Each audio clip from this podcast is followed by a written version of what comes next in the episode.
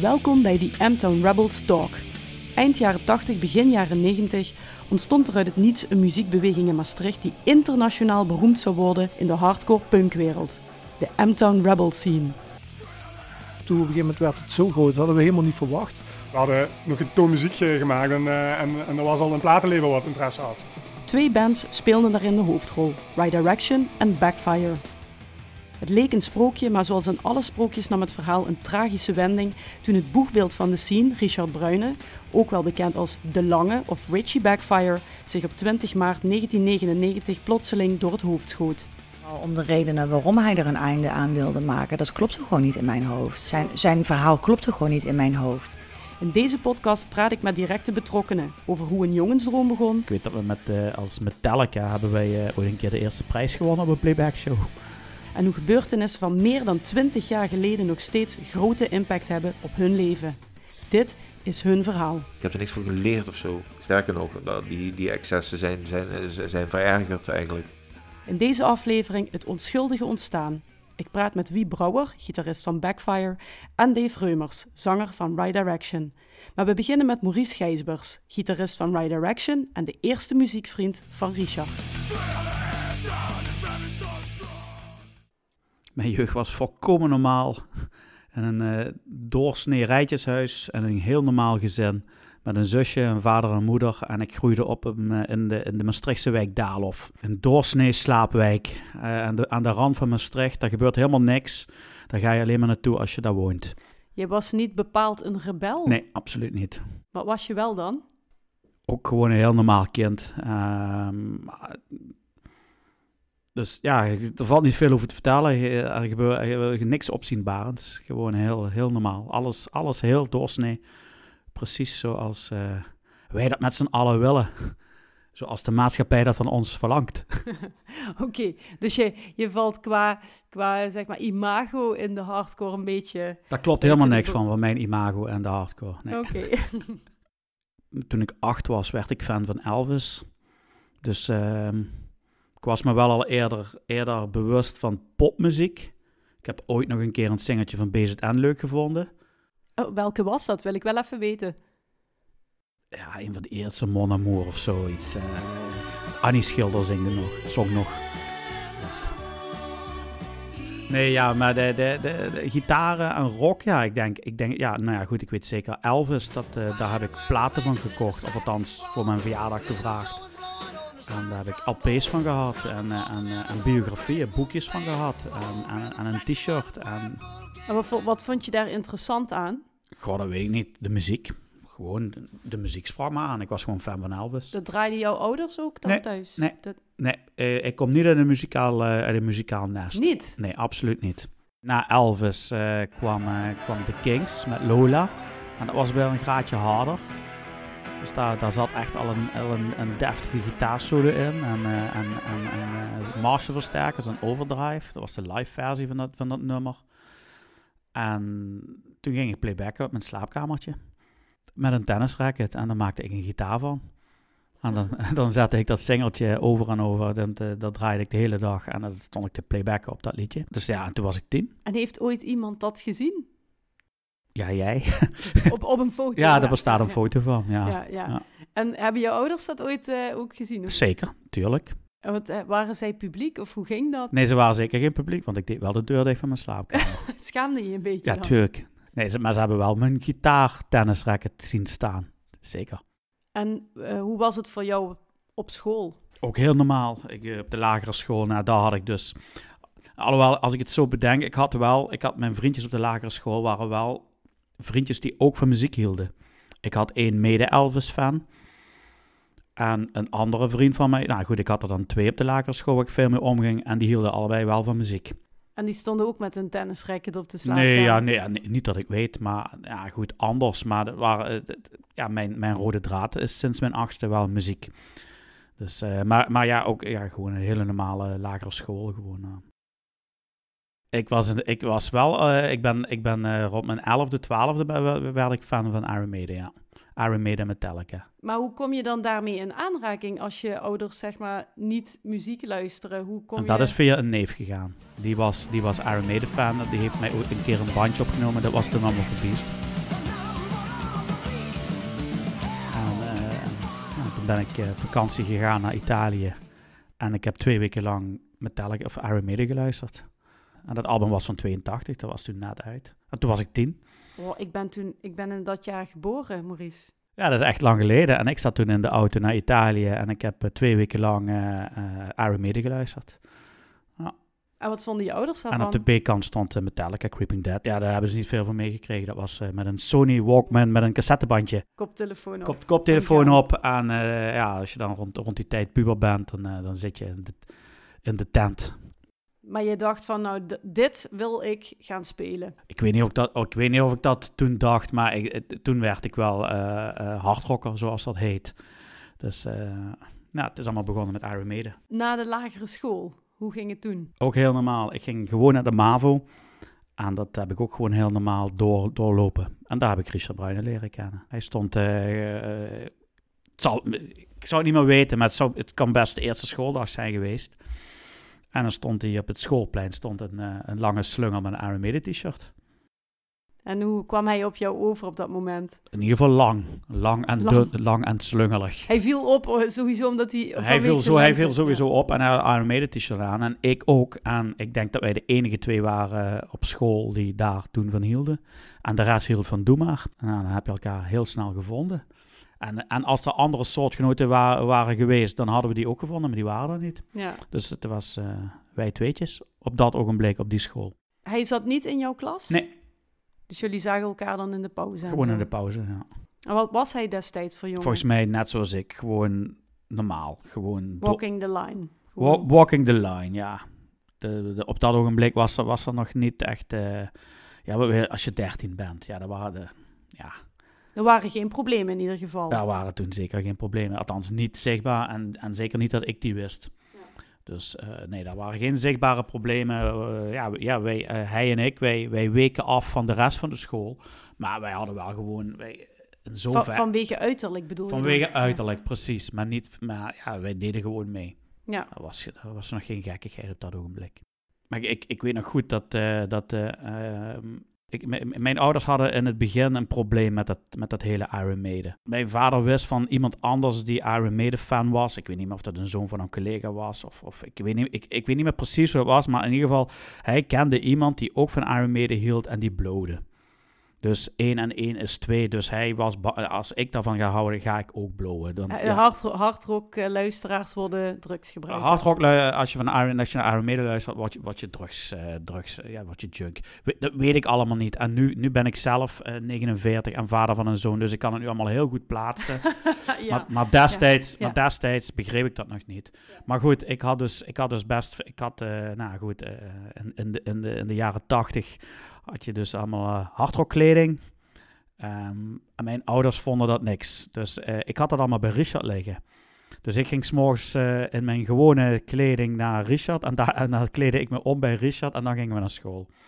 Oh, wacht even, dit is echt helemaal nieuw. ja, dat valt me ook nu pas in. Maar hoe, uh, hoe, hoe moet ik me dat dan voorstellen? Want dan ging je extra vroeg of zo naar hem toe. Nou ja, gewoon, uh, gewoon een t-shirtje aantrekken, dat duurt maar een minuut. Hè. En, en, hoe, hoe heet het? Zo'n zo, zo, zo jasje met allemaal embleems erop genaaid. Dat lag bij hem? Dat lag bij hem. En wisten zijn ouders dat wel? Ja, ja, zijn ouders wisten wel, maar Richard was veel verder dan ik. En hoe bedoel je? Ja, die ouders konden zeggen wat ze wilden, maar Richard ging zijn eigen weg. Hij trok daar niks vanaf, zelfs op zijn dertiende al niet.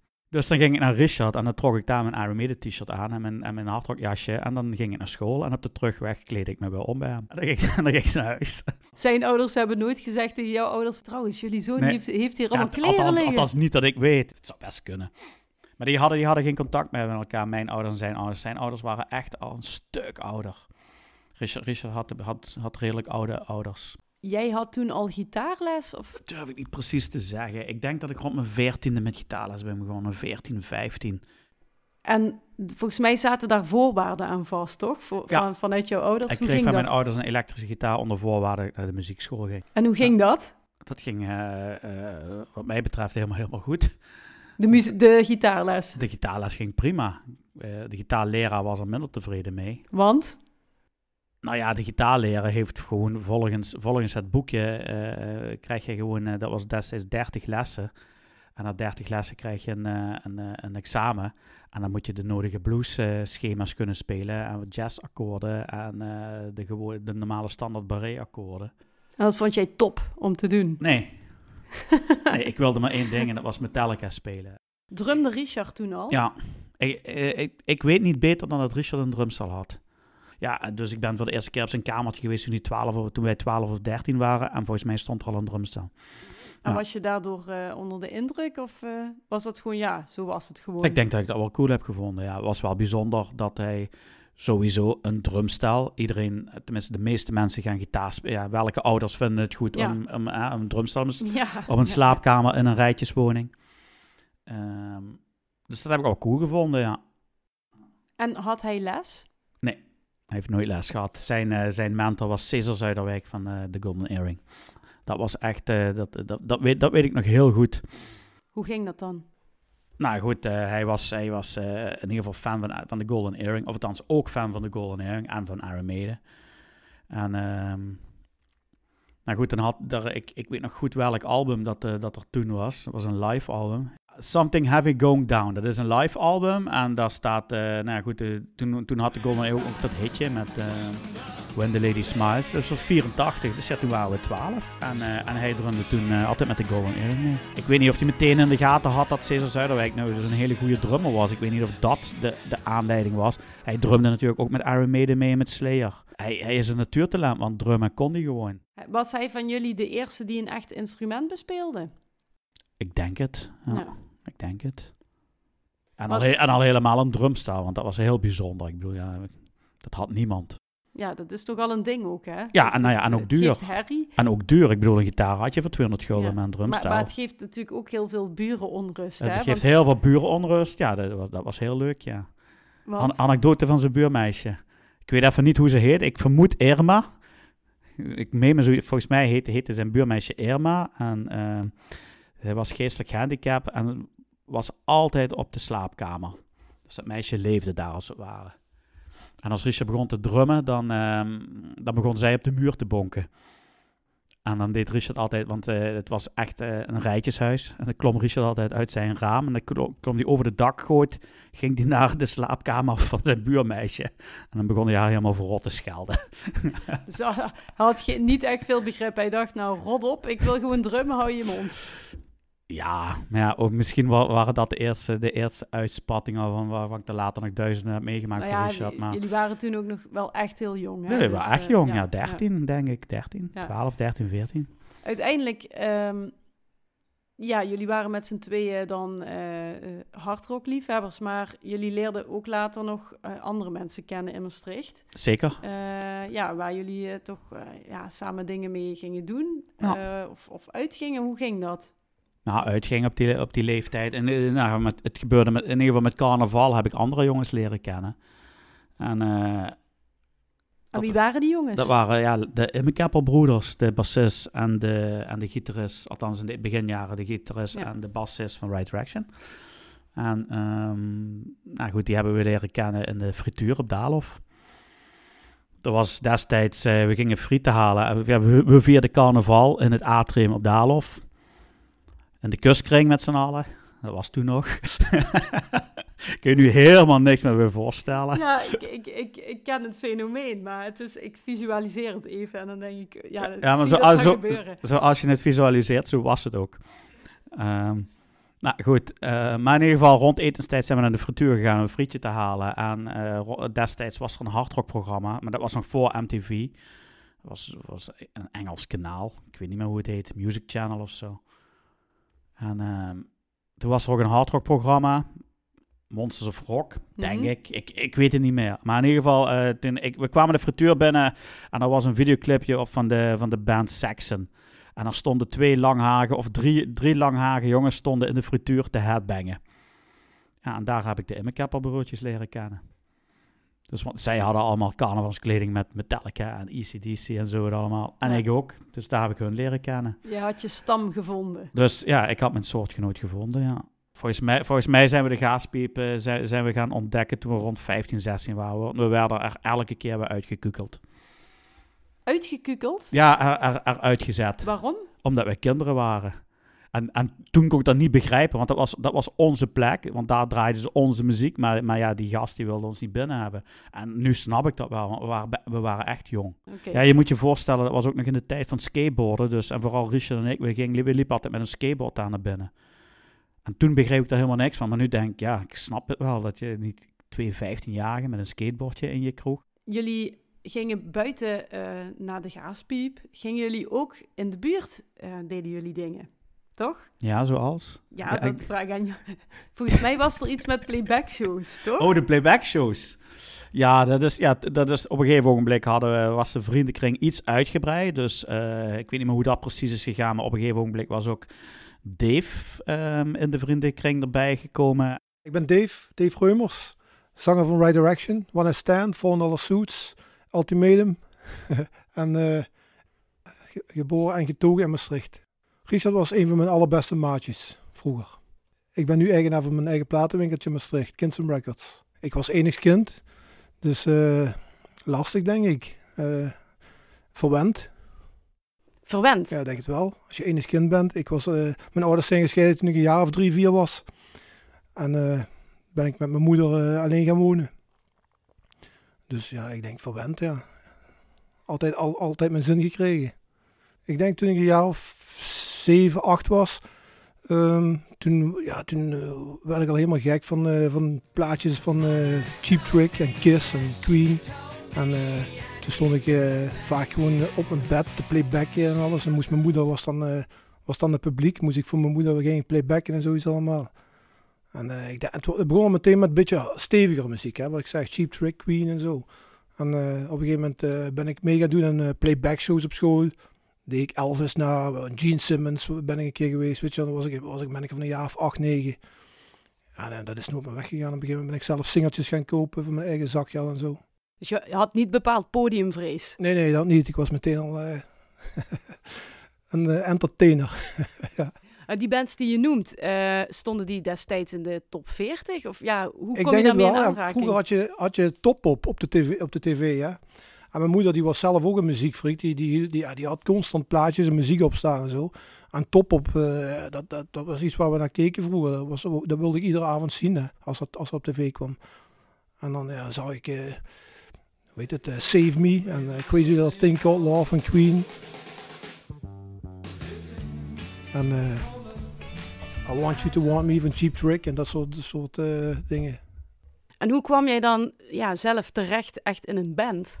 Ah, geen idee. Ik denk, ik denk door Richard. Eh, toen ik Richard leerde kennen, was, eh, was eigenlijk het moment dat, eh, dat we zoiets hadden. Laten we een bandje beginnen. We moeten samen een bandje gaan beginnen. Want dan maken we even een sprong vooruit. Hè? Want hoe heb jij Richard leren kennen? Op school. Ik was, ik was van school afgestampt, gesta- eh, getrapt, of zeg je dat? Eh, Van welke school trouwens? Van de MAVO, MAVO Hunneweg. Was je zo'n lastige jongen dan? Nee, ik was, ik, ik, ik, leerde, ik was niet lastig. Ik leerde gewoon niet. Ik was gewoon eh, lui. Ik had helemaal geen zin. Op een gegeven moment, na, twee keer blijven zitten, op een gegeven moment zeiden ze van ja, na een derde keer eh, kun je vertrekken. Weet je wel. Dus op een gegeven moment moest ik van school af. Toen ben ik naar de LEAO gegaan. En toen kwam ik de lange tegen daar. Dat was de eerste dag dat ik op school kwam. Ik kende niemand. En eh, op een gegeven moment eh, ja, stond Richard daar. Richard stond ook alleen. Weet je wel. Op een gegeven moment eh, ja, raken we aan de praten. Sindsdien waren we de beste maten ja, op dat moment toen ik hem zag, vond ik, was hij net als ik een beetje zielig. Weet je wel, we kenden niemand. We zaten alle twee voor de eerste keer op een andere school. Hij stond ook wat om zich heen te kijken. Zo van shit man, ik ken hier niemand. Dus ja, ben ik op hem afgestapt. Uh, zei ik, en jong, eh, is het je ook, ben je ook voor de eerste keer hier? Weet je wel, de eerste dag op school. Ja, toen, zo is het begonnen. Dan waren we de beste maten opeens. Meteen van eh, af dag één. Ja, vanaf dag één, ja. ja. En eh, hoe was die vriendschap? Dat was heavy. Mijn moeder, die, eh, die vond het maar niks dat ik met Richard omging. En zijn moeder vond het niks dat, dat hij met mij omging. We hadden, ik weet het niet, we, we begonnen meteen met kattenkwaad uit te halen. En eh, op een gegeven moment was het zover dat we met politie in aanraking kwamen en sowieso allemaal. Dus het ging helemaal fout in het begin. Wat deden jullie dan? Ja, wat deden we dan? Dingen die niet door de beugel konden. Durf je niet te zeggen zo. Nee, maar dan laten we dat maar niet doen, nee. Nee? Een tipje van de sluier toch wel? We zijn, eh, wat is het, 40 jaar later? Ik weet het, ik 30 weet jaar het. later. Ja, de ge- gekke dingen wat je, wat, wat- je doet. eh, Bushokjes slopen en zoiets allemaal. Weet je wel, eh, ramen ingooien. De gekke, gekke dingen allemaal. Er is één verhaal over een tatoeage. Wil je daar eens wat over vertellen? Ja, ik was een jaar of 16 toen ik voor de eerste keer eh, een tattoo liet zetten. En eh, op een gegeven moment, eh, ja, op school, Ri- Richard wilde ook graag een tattoo. En, maar hij, hij durfde niet, weet je wel. Ik, ik, ik had het gewoon gedaan zonder dat mijn ouders het wisten. Ik verborg dat altijd. Als ik dan thuis kwam, had ik altijd lange mouwen aan en zo. Dus mijn ouders wisten het niet. Maar Ri- Richard, die, die eh, wilde het toch gewoon gaan vragen aan zijn moeder. Van, eh, mag, mag ik ook een tattoo? Dus hij naar zijn moeder gegaan. En zijn moeder wilde het niet. Nee, jong, doe dat nou niet. eh dat krijg je spijt van dit en dat. Toen zei hij, ja mam, één klein dingetje maar. Een, een naam of zo, weet je wel. Gewoon mijn naam, Richard. hè. Ja, is goed, maar dan daar blijft het ook bij, zei zijn moeder. Ja, is goed. Toen is hij een tattoo gaan zetten. Dat was gewoon meteen een vette, weet ik veel, een, een, een, een, doodskop of zo. Een hele grote doodskop. Toen kwam hij thuis. Ja, maar dat hadden we niet afgesproken, zei zijn moeder. Ja, maar mam, ze hadden geen namen meer, zei hij. En dat is jou niet verweten? Nee, nee, natuurlijk niet. Ja, misschien wel, maar dat, dat heeft ze me nooit verteld. Ja, op een gegeven moment gingen we samen naar concerten toe. Weet je wel, eh, Zoals?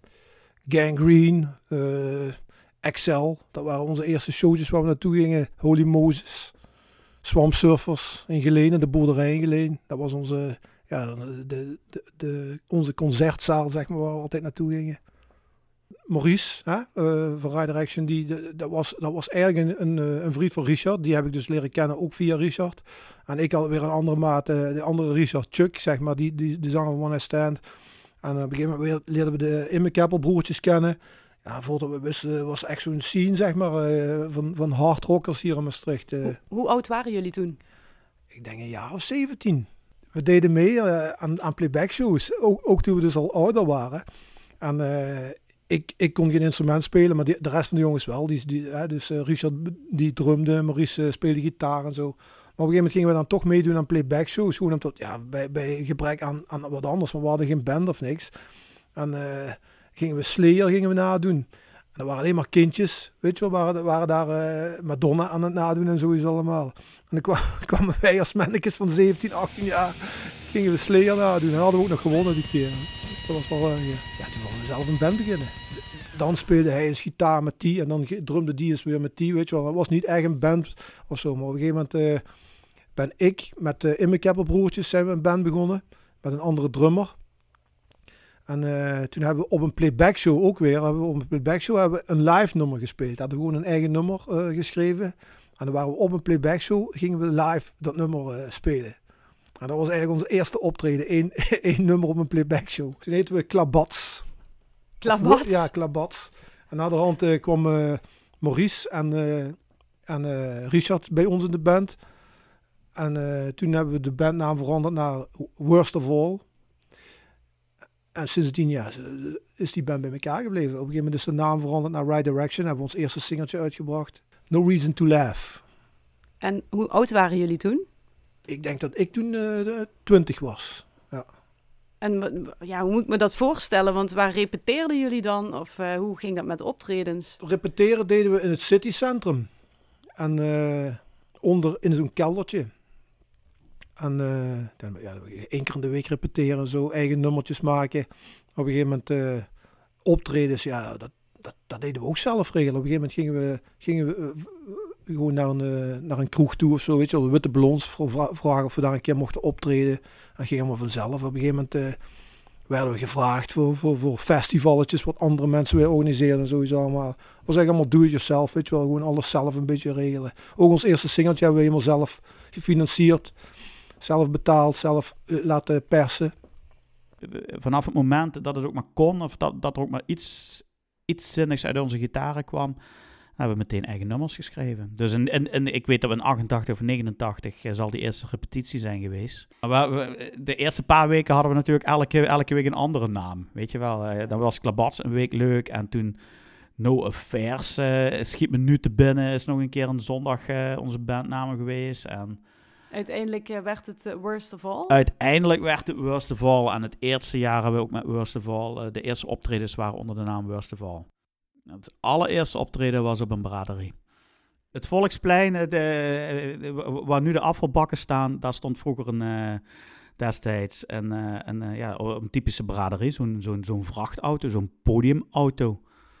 En die, eh, die, de, de, de aanhanger die klapte dan uit en dan had je een podium. En daar hebben wij ons allereerste live optreden gedaan. Maar hoe hebben jullie dat geregeld? Want het is, het is niet eh, bepaald easy listening muziek die jullie toen maakten, of wel? Ik weet niet meer hoe we het geregeld hebben, maar alles, alles wat wij destijds gedaan hebben, we gingen gewoon, wij namen elke kans die zich voordeed.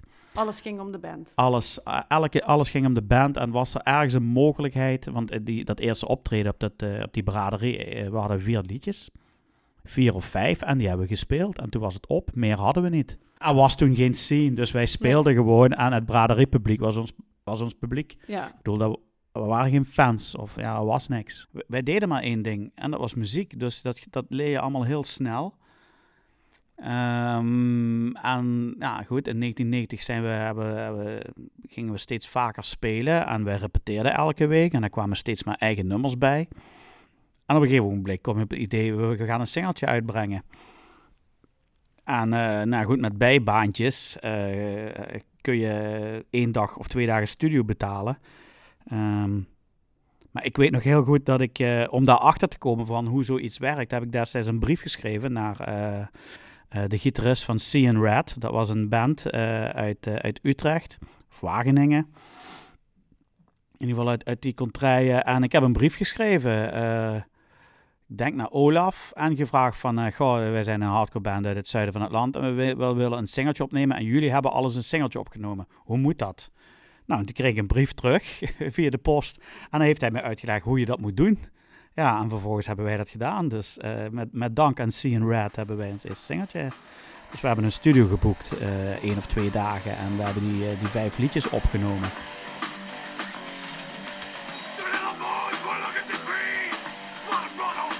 Wij hebben d- destijds met het, het, eh, het datbandje zijn we naar een, eh, naar een platenperserij eh, gereden in België. En een paar weken later konden we daar onze singeltjes gaan ophalen. En het, eh, het hoesje heb ik thuis in elkaar geplakt. Eh, no Reason to Laugh was gewoon het eerste singeltje. En daarna zijn wij, eh, zoals het toen ging, hebben wij, eh, we hadden allemaal een overjaarkaart. Dat was in die jaren. Die was, eh, wij hadden allemaal een overjaarkaart van, van, vanwege school. En die was toen nog zeven dagen in de week, eh 24-7 eh, geldig. Dus was elk weekend stapten wij s- ochtends in de trein met een rugzak vol met singeltjes.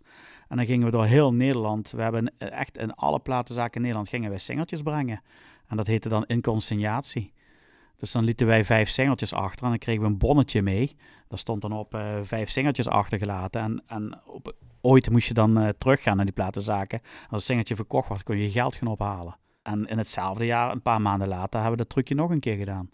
Dus weer de studio in, weer vijf liedjes. Hoesje hebben we, sterker nog, ik, was, ik deed een opleiding tot drukker. Dus dat hoesje heb ik zelf gedrukt. Ehm, nou goed, en, eh, en die singeltjes weer, weer naar diezelfde fabriek gebracht. Ook weer zelf thuis, met z'n, met z'n vijven zaten we thuis eh, hoesjes te vouwen en singeltjes erbij duwen. In die tijd, eh, omdat we toen uh, pioniers wil ik ons niet noemen, er waren overal in Nederland wel scenes en bands actief. NRA in Amsterdam, Ja. Scene Red, Ja. er gebeurde in Nederland wel, wel genoeg. In Rotterdam gebeurde iets met Crivets en Brutal Obscenity. Dus ja, en wij, wij waren dan de pioniers in het zuiden. Ja. Althans in Maastricht. En in Heerlen had je dan Feeding the Fire die bezig waren. Maar dat was allemaal, en dat was het. Want in die, in die tijd speelden jullie dan ook eh, in clubs of in de, ik weet niet of de backstage toen al de backstage Nee, was? nee, of- nee, dat is later. Maar wij, eh, in, eh, na ons eerste singeltje in 91, omdat er toen nog zo weinig was, wij vielen wel op. Dus wij, hebben in, wij, wij, wij stonden al heel, vrij vroeg echt, echt in clubs. Ik weet nog, eh, eh, ons tweede singeltje was net uit en toen speelden wij al met Sigge Verdal in, in Den Bosch. Dat ging, erg, dat ging vrij snel allemaal. En hoe lang bestonden jullie toen? Ja, drie jaar. We hadden net ons tweede Ja. singeltje uit en wij werden gewoon gebeld. We kregen gewoon een telefoontje uit Den Bosch. Sigge Verdal speel, willen jullie een voorprogramma spelen? Ja, dat kun je niet voorstellen. Want ja, Nu niet meer. Nee. dat kun je nu nee. niet meer voorstellen. Ja, nu kun je niet meer voorstellen, ehm, wel om het voorprogramma van Verdal te spelen. Ja. Maar dat dat in die tijd, dat was hun eerste tour. Dat waren, dat waren onze helden. Die band bestond zelf nog niet lang. Dus ja, dat ging vrij snel allemaal. Maar je zegt nu dat waren eh, onze helden, terwijl ja, jij luisterde eigenlijk voornamelijk naar hardrock en ja... Ja, we, we hebben en- wel iets gemist eh, in, in die jaren. Want wij, wij, wij zijn allemaal begonnen als rockers, hardrockers. Wel altijd meteen breed. Het is niet zo dat wij eh, het een of het ander waren. Zoals, zoals Richard is altijd heel breed geweest. Ja, ik ook. Ik ben, ik ben mijn hele leven ook fan, fan gebleven van bepaalde popmuziek. Mhm. Ik verloochende dat toen niet en nu nog niet. Ehm, maar goed, wij waren allemaal wel fan van Metallica en Anthrax. Ja. En zo is dat bijna, zo is dat heel veel mensen in Europa. eh, eh, die hebben dat zo op die manier, hoe moet je het zeggen, Ehm, ondergaan. Ja. Want dat weet ik van al die Ja. vrienden, bijvoorbeeld de hardcore bands uit Duitsland, uit eh Rikers, uit Kassel. Maar ik weet dat ook van Marco Roelofs, ja, van de Heideroosjes. Uiteindelijk, we waren allemaal fan van Metallica. En Metallica of James Hetfield en Scott Ian van Anthrax, die hadden altijd t-shirts aan van hardcore bands, New York hardcore bands. En zo leerde je die bands dus En kennen. wij hebben, nou ja, goed. En als zij daar t-shirts van aan hebben, dan wil ik ook wel weten waar James Hetfield naar luistert. En dat was de Misfits. Omdat hij een t-shirt aan had van de Misfits, gingen wij de Misfits luisteren. Omdat Scott Ian fan was van DRI, gingen wij DRI luisteren. Maar hoe besloten jullie bij Right Direction dan wat voor een eh, genre dat jullie gingen spelen? Ja, dat hebben we nooit besloten. Dat is ook gewoon gebeurd. Want een van onze eerste liedjes die wij, die wij speelden, onze eerste covers, was, eh, was een nummer van Motorrad. Op welk moment is eh, Richard uit de band gegaan? Dat is ergens in 92 gebeurd. Dus we hadden net ons, tweede, of we hadden ons tweede singeltje uitgebracht. We speelden best wel vaak. eh, regelmatig. Maar dan heb ik het nog altijd maar over één show per maand of zo. Ja. Maar, maar goed, voor, eh, voor een paar pubers Ja. met, een, met, met, met muziek, met een, met muziek in een scene wat nog niet bestaat. Ja, en een budget van nul. En een budget van nul. ja, we, dat, dat ging prima. Maar op een gegeven moment had, eh, zoals dat gaat, Dave had, eh, had een nieuwe muzieksoort ontdekt en dat heette Oi. En Dave wilde toen helemaal, die wilde Oi gaan maken. En de- op de een of andere manier is toen een breuk in de band eh, gekomen.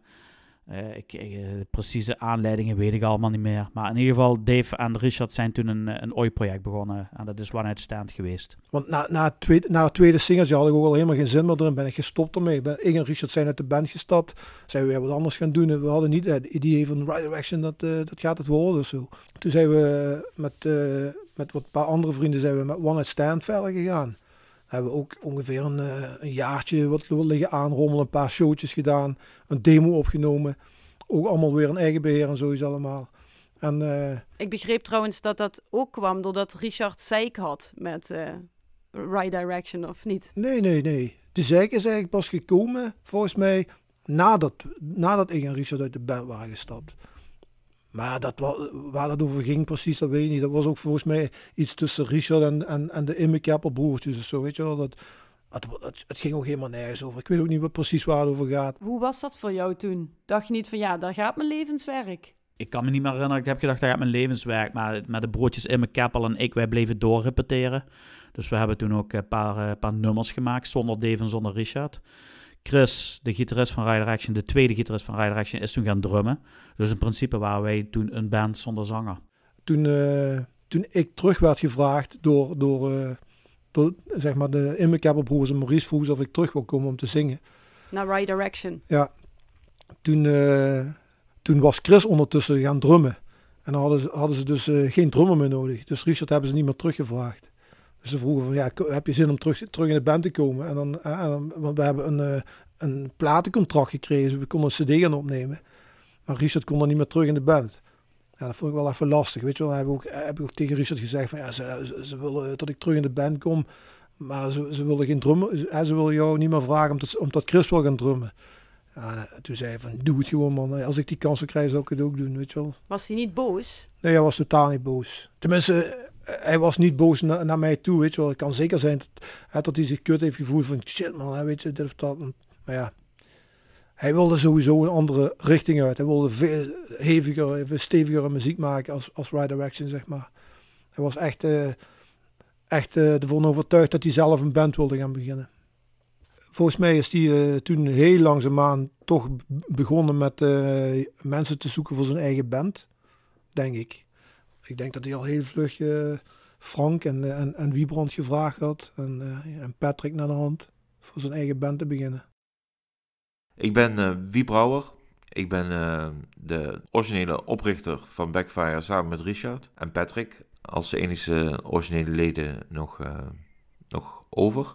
Geboren en getogen in Maastricht, in, de- in de binnenstad. In op de Kleine Gracht, in een heel groot herenhuis. Ik, mijn, vader is Fries en mijn moeder was Maastrichts. En mijn vader eh, is uh, kunstschilder.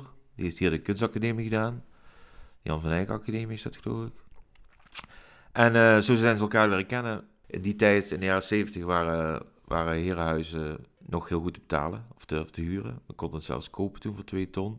Ik kan, me, ik kan me heel veel herinneren in de vorm van dat ik, dat ik de binnenkant van de, de binnenstad van Maastricht heel erg goed ken. Ik was altijd heel bang te verdwalen als kind, dus ik nam altijd heel goed de omgeving, vooral de gevels in me op. Dus ik weet, ik weet als ik één klein mini-fragmentje op tv zie van Maastricht of dingen, dan weet ik precies waar het is. Daarna zijn we naar een boerderij verhuisd in, uh, in Heugem, een grote boerderij. Ik heb een hele gezonde. Uh, ja, mijn vader was een beetje een. Uh, of is een beetje een. echte kunstenaar, een beetje verstrooide intellectueel. Die een hele vrije opvoeding, maar een hele gezonde opvoeding. Ik heb de vrije school ook, ook, gedaan. Dat was in die tijd nog best wel orthodox. Dus ja, dat zijn, dat zijn, mijn, zijn mijn roots. Die, die echt helemaal losstaan van, van alles wat ik later ben gaan doen. Ik was een, ik was een introvert kind, volgens mij. Een moederskindje heel erg heerlijk aan moeder gehecht. En de vrije, als je op de vrije school zat, dan hoorde je niet echt bij de populaire, bij de populaire kinderen. Dus dat, dat was een beetje commune. Je, ging ook bijna alleen maar met vriendjes om van de vrije school. Dus toen ik, toen ik ja, andere mensen leerde kennen, zeker die groepen die toen bestonden uit, uh, uit, uit uh, ja, de originele leden van Ride Direction. Dat waren wel, uh, dat was een heel ander soort mensen als ik gewend ben. En dat trok mij heel erg aan. Want had je van tevoren wel een, een ander soort vrienden die ook wat ja maar, vooral, ja, ja, maar vooral van de vrije school. En dat was ja, echt heel veel oldschool buitenspelen, bomen klimmen en, en dingen. Maar wel een klein cirkeltje, want...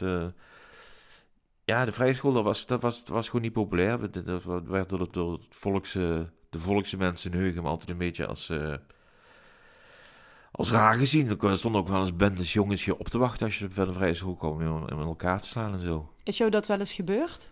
Um, ja, ongetwijfeld. Maar ik heb daar, daar heb ik niks. Uh, ik denk dat ik.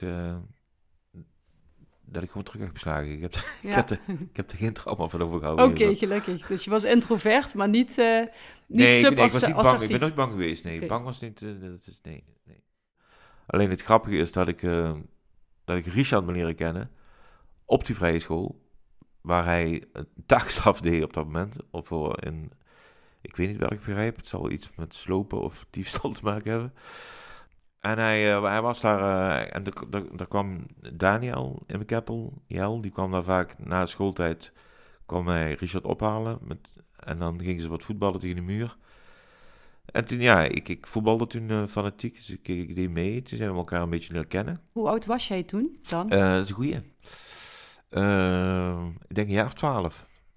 Oh, toch al heel vroeg dus. Ja. Want jij bent ook een van de, nee, van wacht de jongsten. Ja, nee, dat, dat moet wel, ja. Dat was een jaar of twaalf.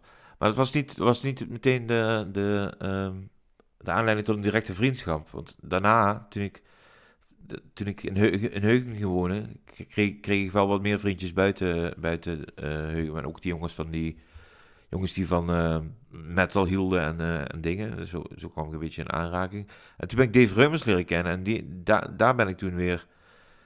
Daar werd ik soort echt van bevriend mee. Daar kwam ik vaak over de vloer. En, dat, en toen bleek dat hij de lange ook kende, dus, hè, die ik al een beetje kende. Want hoe, weet je nog de eerste keer dat jij Richard hebt gesproken of dat je hem tegen? Was echt letterlijk, was, die was hij echt tegen wel een enorme muur op het schoolplein en dan was hij bal tegen het schieten. En hij, hij was een vrij waardeloze voetballer, dat zag ik meteen. En uh, ik, ik, ik was toen uh, bij VVD. En uh, ik, kon, ik kon aardig voetballen, vond ik zelf. Dat zal de mening over verdeeld zijn. Maar ik, ik, ik deed eens met hem mee en dan, dat, dat vond hij leuk. En dat was gewoon... Uh, ja, hij moest ook een beetje gedragen naar natuurlijk. Hij was alternatieve straf. Dat was al... Uh, onze conciërge was zijn baas. Dus hij, uh, wat, wat, moest die klusjes klaren of zo? Hij heeft een, hij heeft een, hij heeft een, een soort van klei een oven moeten maken op het schoolplein. Waar, waar, waar wat macrobiotische, gore, vieze, zelfrijzende broden werden gebakken. En dat is gelukt? Ja, ik, ik weet het niet. Volgens mij is hij elkaar gestort en daarna opnieuw in. Dat weet ik niet precies. Maar dat, dat was een van de dingen die ik wist hij moest doen. En verder gewoon uh, lullige klusjes. De, de conciërge helpen. Maar het feit dat hij de hele dag tegen de muur met bal stond te schieten, zegt ook wel genoeg. Wat voor indruk maakte die op jou toen je hem voor het eerst zag? Um, lang. nou, nou, ja, sympathiek eigenlijk wel. Er was geen, heel veel mensen zeggen wel dat, dat, dat ze hem heel indrukwekkend vonden. En soms wel eens intimiderend, omdat hij zo groot was. En, maar toen was hij nog niet, zeker, zeker niet zo zwaar getatoeëerd, misschien wel licht. Maar ik vond hem een hele, hele, was een hele lieve, lieve, een hele lieve jongen. Was heel, heel aardig. Ik had niet verwacht dat hij überhaupt contact met mij wilde. Ik denk, ja, moet een jongen mij een stukje ouder. Hij was, ik denk, vier of vijf jaar ouder dan ik. Zijn die de 72? Ja, jij bent nu, hoe oud ben jij nu? Ik ben nu uh, 32, nee, 45. en uh, ja, hij, zou... was 5 of 6 jaar ouder, maar als je 12 bent, is dat een enorm verschil. Of Ja. als je 16 bent, als je 16 of 20 bent, dat scheelt. uh, dat, dat, nu maakt het niet meer zoveel uit. Toen was dat, toen, ja, dan keek je toch meer iets tegenop. Je En ik keek wou- wel ik- tegen hem op een beetje. Ja, tegen het hele groepje, maar ik wou ook, eh, met, ook met op stap gaan en zo. We gingen naar de hemel en ik, ik wou hun leeftijd zijn. Ik wou, ik wou, ik wou, dan voelde ik me ook helemaal, ik wou niet alleen bij het groepje horen, maar ook echt bij hun horen. Niet het, het, het jongste, ik was altijd een beetje de, ben, de Benjamin van, Ja. van, het, eh, Ja. van het groepje. Wat vonden jouw ouders daar eigenlijk van? Want het Ja, is een heel ander slag mensen dan. Ja, mijn ouders waren nogmaals heel vrij, maar ik ging vrij eh, vroeg eh, met hun op stap na- naar de hemel. Dat was onze vaste uitgaansplek. Ja, en kinderen van, van 14, 15 hebben wel een curfew van, van meestal, weet ik veel, 10, 11, 12 uur. Mhm. En ik trok me daar vrij weinig van aan. Ik kwam vaak om, eh, ja, vaak na twee, twee uur thuis, drie uur. Dat, dat zat er toen al een beetje in. En dat was oké. Nee, dat was niet echt oké, maar niet, niet boos werden, maar wel ongerust. Ik weet zelfs dat moeder een keer de hemel binnenkwam om een soort van te kijken wat ik daar deed en met wie ik dat deed. En toen? Toen, eh, toen had ik gespot en toen zei ik, eh, dat heeft ze me later nog verteld. Zei ik, ik zei, hey mam, wat doe je hier? Wil je een pilsje? Dus zag ze ook meteen dat ik, dat ik, ook, al, dat ik ook al dronk. En eh, ja, dat, wa- nee, dat ik vond het eigenlijk wel grappig. Ik, ik, eh, ik schaamde niet voor moeder of zo. En die groep, ja, dat was, dat was een dat was een hele vast, een vast kliekje waar we dan weer helemaal gingen, waren niet alleen maar leden van Red Direction, er was ook echt nog een, een sceentje omheen. En dat, eh, ja, dat was, dat was best een leuke groep. Ja, het was geen groep om ruzie mee te krijgen, maar het was, het was op zich een hele sympathieke, leuke, vooral, vooral heel veel lachen. Jij zei zojuist, eh, ik was vroeger eigenlijk best wel ongehoorzaam. Hoe kwam dat? Ehm, nou, ik trok, ik, mijn, mijn ouders waren niet streng, niet, niet heel consequent. Het was veel meer liefde dan. dan eh, ja, ik weet niet of het achter, achteraf heel goed is geweest voor mijn ontwikkeling. Maar ik ben een beetje allergisch voor, voor ehm, bijna alle vormen van autoriteit. En ik, dat heb ik nog steeds een beetje. Ik kan heel slecht tegen om. eh, om eh, dat mensen tegen me zeggen wat ik moet doen. En eh vooral manier waarop. En ik, ik, ik, luister niet gewoon. Ik doe, ik doe voornamelijk wat ik zelf wil. En dat heeft me natuurlijk het heeft me best veel gebracht, maar ook natuurlijk ook heel veel ook negatieve dingen. Is dat zo? Ja, als je doet wat je wil, dan, eh, dan doe je ook dan doe je, dan doe je dingen die je prettig vindt. En eh, hou je weinig rekening met anderen. En dan kun je ook mensen pijn doen. En, je, en jezelf ook. Maar het heeft me ook ver gebracht in, in, in, in, op werkgebied. En zeker op bandgebied. Backfire, de, de hele attitude van Backfire was ook vooral gewoon echt overal scheiden hebben. En alle regels en alle dingen. En, en ja, ook wel echt heel asociaal gedrag in, een- in, in, in, in een fase. Maar, maar, maar er ook altijd mee wegkomen. Dus ik, ik ben ook nooit echt gestraft voor mijn, eh, voor mijn daden in die zin. Door je Zowel ouders thuis niet? niet, door mijn ouders niet, maar ook niet later toen wij, toen wij zeg maar de echte rock'n'roll clichés ehm, ja, Doorleefde. doorleefde. Ja. Hè, van hotels slopen tot eh, ja, gewoon domme, asociale, puberale, eh, losgeslagen dingen. En We kwamen altijd overal mee weg, op een of andere manier. We, we, we werden altijd weer opnieuw geboekt. We kregen nooit boetes of politie en dan, of lulden ons er wel uit. Was, was dat trouwens ook iets eh, wat jou aantrok in, in Richard? Nee, want ik, ik- ja, die trok zich ook vrij, vrij weinig van aan. Die was enorm impulsief. Maar die had natuurlijk het, het, het, het, eh, ja, zijn, zijn natuurlijke charme en charisma mee, zijn uitstraling. Had iets, had iets eh, ontwapenends. Maar ook iets, afs- iets, iets, iets, iets, iets afschrikwekkends. Iets waar je niet meteen tegen gaat. Ik, we, hadden, hadden vroeger deden wij ook altijd op donderdag om 7 uur bij de, dat heette toen de Music Plus, was een muziekzaak op de, in de stad. We spraken om 7 uur af, dan gingen we door de stad wandelen. En onze hobby was om vergelijkingen zou je kunnen noemen dat. En dan mensen die, mensen die op elkaar leken. En dat, ja, dat, dat, dat, dat was A, heel grappig en B, dat deden we de hele dag. Maar Richard deed bijvoorbeeld ook het zwembad. Maar dan zaten wij aan de kant, lagen wij met de handen ook zo. En dan zag die mensen, of nou een volwassen man of vrouw of een kind was. En die liggen ergens op en dan, dan zagen wij die niet. Dus dan plukte die mensen gewoon uit het water en hielden ze omhoog en zeiden, kijk, die lijkt op, weet ik veel, Deetman of zo. En dan flikte ze gewoon een, meter verder weer het water in. Maar niemand zei iets, omdat ja, ja, hij deed ze geen pijn of zo. Hij, hij, tilde ze gewoon op om te laten zien hoe ze eruit zagen. En dan gooide ze een meter verder. Mensen keken zo en dachten zo, ja, wat, wat gebeurt er nou met me? Maar ja, je gaat niet zo snel, te, je gaat niet zo snel in te gaan. Plus in die tijd, begin jaren 90, nu, nu loopt iedere, ja, sowieso iedere voetballer, maar ook iedere, nou, laat ik het zeggen, alle lagen van de bevolking is heel normaal om je hele onderarm getatoeëerd te hebben. Maar toen was het echt niet zo. En zeker niet zo extreem als Richard. Ik bedoel, nu, nu wat ik nu, op, wat ik nu tegenkom in de scene en ook dingen, mensen die, die tot, op, tot in hun in hun pupillen getatoeëerd zijn, achter hun ogen op een tong gewoon echt helemaal vol. Ja, ik bedoel, hè, mensen gaan altijd, zo, zoals altijd alles extremer wordt, zoals muziek extremer wordt, wordt alle, en ja, ik weet niet waar je hier nog overheen moet gaan. Je kan jezelf nog helemaal zwart maken, maar ik vind het, vind ik een vrij triest gezicht, moet ik heel eerlijk zeggen. Maar dat vond je toen van hem niet? Nee, toen van hem, nee, nee, toen, toen, was, toen was het echt, maar het was ook uniek. Het was, ook, het was echt uniek. Dat, uh, Hij was echt, het was een bezienswaardigheid. Het was toen nog geen modebeeld. Nee, absoluut niet. En, en het is nu zoeken naar mensen zonder tattoos in een zwembad. En toen, toen, toen was dat echt uh, dingen. Rijksje op een gegeven moment uh, een band tattoo. Dat was, dat was een, een, een logo en dan stond, en dan was het, stond er RD, de letters RD. En dan uh, boven in twee linten met I take a stand for my brothers. For brothers, I always be there.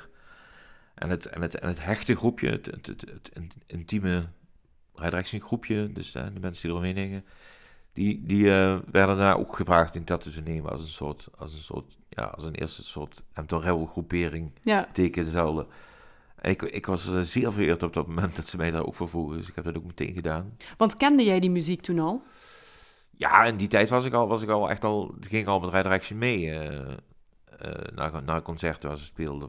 Want daar hebben we het nog niet over gehad, maar jouw muzieksmaak vroeger, ja. waar, waar, luisterde jij eigenlijk naar? Ik was, ik was gewoon echt een normale, ja, de ethisch, ethisch Madonna, Michael Jackson dingen de top 40 eigenlijk. Ja, gewoon echt, ja. ja. Maar mijn vader was wel een enorme jazzman, dus daar, heb ik wel... Uh, daar heb ik, ja, daar heb ik veel affiniteit mee, omdat het, omdat als kind vond ik het irritant, want uh, mijn vader, zijn beste vriend, had een hotel in Cannes, en daar kwamen hele bekende uh, jazzmuzikanten, onder andere Chet Baker en zo, die kwamen daar altijd s'avonds na een tour of tijdens een tour kwamen ze daar slapen en, en gingen ze s'avonds daar zuipen en drugs gebruiken en ook een beetje jammen.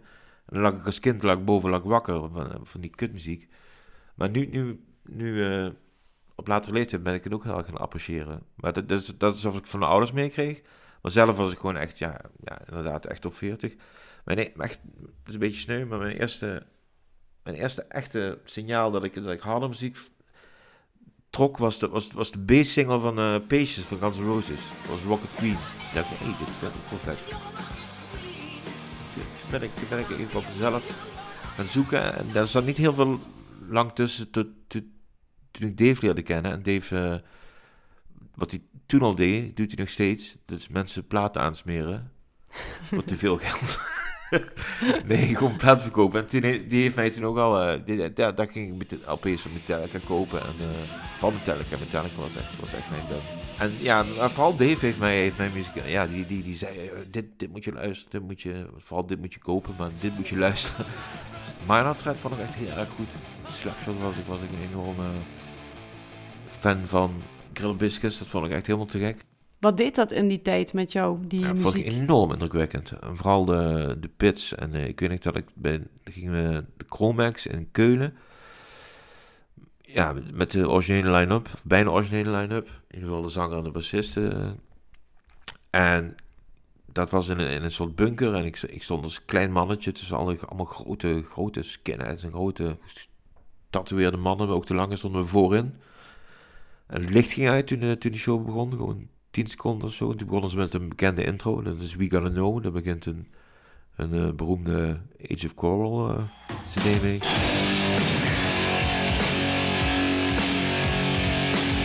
Nou, echt, dat, dat, die tent ontplofte. Ik had binnen, binnen drie seconden was mijn neus, een bloedneus, tanden mijn lippen, tanden uit dingen. Was zo, maar ik bedoel, daar ben ik wel even snel een stapje achter gedaan, even van, van dingen bekijken. Maar ik vond het zo indrukwekkend, die energie die er vrij kwam en, uh, en ook van de band. En dan, uh, dat, dat was dat ik wel echt dacht meteen van, oh jeetje man, als ik dat ooit eens zou mogen meemaken. Maar dat was echt een droom, dat, dat, er was geen hersencel in mijn hoofd die dacht dat ik, dat, dat ik, dat ik daar deel van zou maken. Als, ik denk wel, dit is muziek die ik echt ga blijven volgen. Dat is wel ja, gezien. Maar niet maar zelf ik heb nooit, spelen. ook niet Nee. ambitie en zeker niet... uh, nee, nee. Er was een tijd dat een lang en ik heel veel met elkaar optrokken. En toen flipperden wij echt heel veel. Bij Frituur Ben op de, op de Bosstraat. En één keer zei hij, had niet, want hij had geen band. Hij, was, hij, was, hij had een beetje...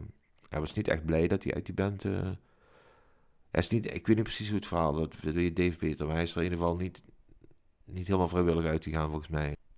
Ja, toen hij vroeg, ik had een gitaar, die had ik gekregen van mijn neef. En ik, uh, ik had die wel eens uh, vastgehouden, maar dat was ook eigenlijk uh, dingen. En toen lang zei kun je een beetje gitaar spelen? Toen blufte ik een beetje van, ja, aardig, gewoon, ja. En zei hij, zou je, zou je het zien zitten om een keer, ja, om mijn band te beginnen, om een keer iets te proberen samen.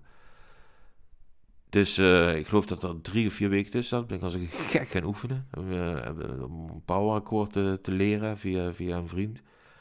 Ik had een hele gare gitaar. Ik weet nog dat mijn de eerste repetitie plukte ik mijn kabel in mijn gitaar en dan viel het hele binnenwerk eruit. Dus tijdens het spelen moest ik, moest ik, moest ik mijn gitaar een soort van bij elkaar houden, anders viel die uit elkaar. En het was heel minimaal wat ik kon, maar vanaf de eerste repetitie hadden we twee nummers klaar. En met eigenlijk een beetje bij elkaar geraapt, of ja, niet echt bij elkaar geraapt zootje. We wisten dat Koenen een goede stem had, omdat hij op de One Night Stand demo had meegezongen. Want hoe kenden jullie hem dan? Koenen kenden we... Koenen, we hoorden niet echt bij de Inner Circle toen, van, van het groepje, maar wel gewoon eromheen. Er hingen ook heel veel jongens omheen, weet je wel. En, ja, ik en Koenen waren ook niet echt heel goed bevriend. We kennen elkaar, ook al uit de tijd dat ik in Heugen woonde, maar echt, echt gewoon als, uh, als buurtjongens, niet, dat, niet, niet, niet als vrienden. Wel, wel allemaal dezelfde muziek houden, maar niet als... Uh... En uh, de Frank, de originele bassist, die kende ik amper. Die, was ook, die zat ook in de hemel, maar die hoorde eigenlijk helemaal niet zo bij ons groepje. Heten jullie toen al Backfire? Nee. Toen heten wij... We hebben een hele korte tijd A Few Good Men geheten. En dat was natuurlijk al een bestaande film. Mm -hmm. Dus dat, is, dat was sowieso een beetje blij. En dat, daar, zijn we, daar zijn we vrij snel van afgestapt een maandje. Want toen hadden we nog niks uit of zo. Maar die demo is ook nooit uitgekomen. Want dat, voordat we die wouden laten printen met een hoesje... hadden we meegegeven aan, aan Action... om aan Losse Found te geven, een platenmaatschappij. En die hadden vrijwel meteen na het beluisteren gezegd van... Uh, ik wil een cd met jullie opnemen. Ja. Dus die, die, die, die heeft nooit uit hoeven komen. Omdat het... We hadden, al, we hadden meteen een platencontract met, met die demo. Dit was de eerste aflevering van die M-Town Rebels Talk. Je host was Nina Bokke, dat ben ik dus, en in de volgende aflevering hoor je meer over de opkomst van Backfire en het ontstaan van een grotere scene.